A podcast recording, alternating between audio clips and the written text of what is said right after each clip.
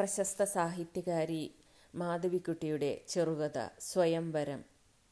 താൻ അവന്തി രാജകുമാരിയാണെന്ന് വിശ്വസിക്കുന്ന ഭ്രാന്തി അന്നും പതിവ് പോലെ ആ പാർക്കിൽ തന്റെ സ്വന്തമായ വേപ്പുമരത്തിന്റെ ചുവട്ടിൽ വർത്തമാന കടലാസ് വിരിച്ച് ഇരുന്നു.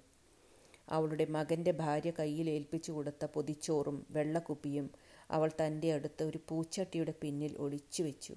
എന്നിട്ട് മൊളി വീണ് ശുഷ്കിച്ചിരുന്ന തന്റെ കാലുകൾ മുമ്പിലേക്ക് നീട്ടിവെച്ച് ചുമലിൽ വീണുകിടക്കുന്ന നരച്ച മുടി ഓരോ പിടിയായി എടുത്ത് കൈവിരലിൽ ശുഷ്കാന്തിയോടെ ചുറ്റിത്തുടങ്ങി അവൾ ഇടയ്ക്കിടയ്ക്ക് ആകാശത്തിലേക്ക് നോക്കി വായിന്റെ വലത്തുവശം കൂട്ടിക്കൊണ്ട് ഒരു പ്രത്യേക ചിരി ചിരിച്ചുകൊണ്ടിരുന്നു. മുഷിഞ്ഞ വേഷം ധരിച്ച മൂന്ന് തെമ്മാടികൾ അവളുടെ അടുത്തേക്ക് ചെന്നു. അവരിൽ ഒരാൾ ഭ്രാന്തിയെ തൊഴുതുകൊണ്ട് പറഞ്ഞു നമസ്കാരം അവന്തി രാജകുമാരി നിങ്ങൾക്ക് സുഖം തന്നെയാണെന്ന് വിശ്വസിക്കുന്നു? അയാളുടെ കൂട്ടുകാർ ഉറക്കെ പൊട്ടിച്ചിരിച്ചു ഭ്രാന്തിയും ചിരിച്ചു. എനിക്ക് സുഖം തന്നെയാണ് അവൾ പറഞ്ഞു. പക്ഷെ ഇന്ന് എന്റെ മുടി ചുരുളുന്നില്ല. മുടി ചുരുണ്ടില്ലെങ്കിൽ ഞാൻ എങ്ങനെ കിരീടം ധരിക്കും? അത് വലിയൊരു പ്രശ്നമാണ് ഒരാൾ പറഞ്ഞു. ഇന്നാണല്ലോ നിങ്ങളുടെ സ്വയംവരം. ഇന്ന് കിരീടം ധരിക്കാതെയും വയ്യ. ഇന്നാണോ എന്റെ സ്വയംവരം? അവൾ ചോദിച്ചു. ഇത് നിങ്ങളോട് ആര് പറഞ്ഞു? ഈ വർത്തമാനം ലോകം മുഴുവൻ കേട്ട് കഴിഞ്ഞിരിക്കുന്നു അയാൾ പറഞ്ഞു. ഞങ്ങൾ മൂന്ന് പേർ അതിനു വേണ്ടിയാണല്ലോ ഈ പട്ടണത്തിൽ എത്തിയിരിക്കുന്നത് നിങ്ങളെ ഞാൻ ഇതിനു മുമ്പ് കണ്ടിട്ടുണ്ട് വൃദ്ധ പറഞ്ഞു. ഈ കാണുന്നവൻ അംഗരാജ്യത്തിലെ ചക്രവർത്തി മറ്റേ സ്നേഹിതൻ കേരള ചക്രവർത്തി. ഞങ്ങൾ നിങ്ങളെ വിവാഹം ചെയ്യാൻ മോഹിച്ചു വന്നിരിക്കുകയാണ്. വൃദ്ധയ്ക്ക് സന്തോഷമായി. അവരുടെ വായിൽ മുൻവശത്തെ രണ്ട് പല്ലുകൾ വീണുപോയിരുന്നു. ചിരിച്ചപ്പോൾ ആ വലിയ വിടവിലൂടെ അവളുടെ നാവിന്റെ ഒരറ്റം വെളിപ്പെട്ടു. നിങ്ങളെ പരിചയപ്പെട്ടതിൽ എനിക്ക് വളരെ സന്തോഷമുണ്ട് അവൾ പറഞ്ഞു. എന്നിട്ട് ലജ്ജയാൽ എന്ന പോലെ തല താഴ്ത്തി.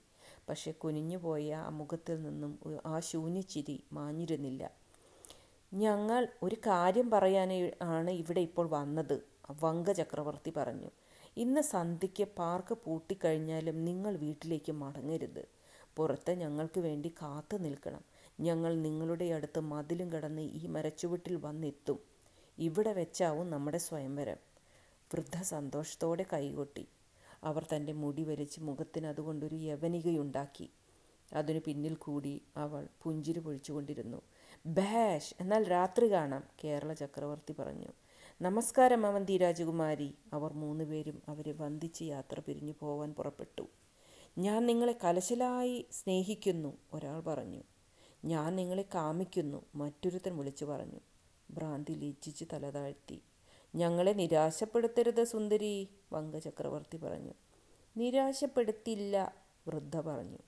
രാത്രി വിജനമായി തീർന്ന ആ പാർക്കിൽ വൃദ്ധയെയും താങ്ങിക്കൊണ്ട് മൂന്ന് തെമ്മാടികളും എത്തി. ഇത് കരഞ്ഞാലോ? ഒരാൾ ചോദിച്ചു. ഇത് ഉച്ചത്തിൽ നിലവിളി കൂട്ടിയാലോ? അതൊന്നുമില്ലാതെ ഞാൻ നോക്കിക്കൊള്ളാം കേരള ചക്രവർത്തി പറഞ്ഞു.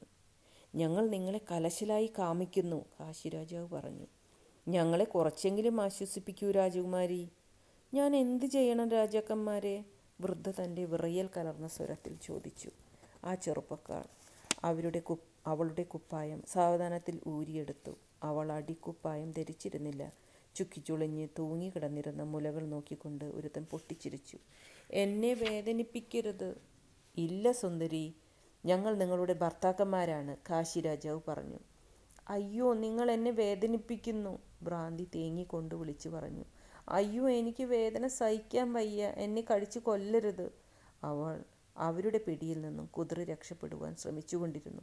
മിണ്ടരുത് ഒരാൾ പറഞ്ഞു. മിണ്ടിയാൽ ഞങ്ങൾ കൊല്ലും. ഞാൻ അവന്തി രാജകുമാരിയല്ല വൃദ്ധ പൊട്ടിക്കരഞ്ഞുകൊണ്ട് പറഞ്ഞു. എന്നെ ആരും കല്യാണം കഴിക്കണ്ട. മിണ്ടരുത് പട്ടി ഒരുത്തൻ കിതച്ചുകൊണ്ട് ഗർജിച്ചു മറ്റൊരുത്തൻ ആ ഭ്രാന്തിയുടെ മൂക്കും വായും കൈകൊണ്ട് പൊത്തിപ്പിടിച്ചു. അവളുടെ ശ്വാസഗതിയെ തടഞ്ഞു നിർത്തി. ചത്തുവോ? ഒരാൾ ചോദിച്ചു. വൃദ്ധയുടെ കാലുകളുടെ ചലനം നിലച്ചിരുന്നു. ചത്തുവോ? അയാൾ വീണ്ടും ചോദിച്ചു. കാശിരാജാവ് മൂളി.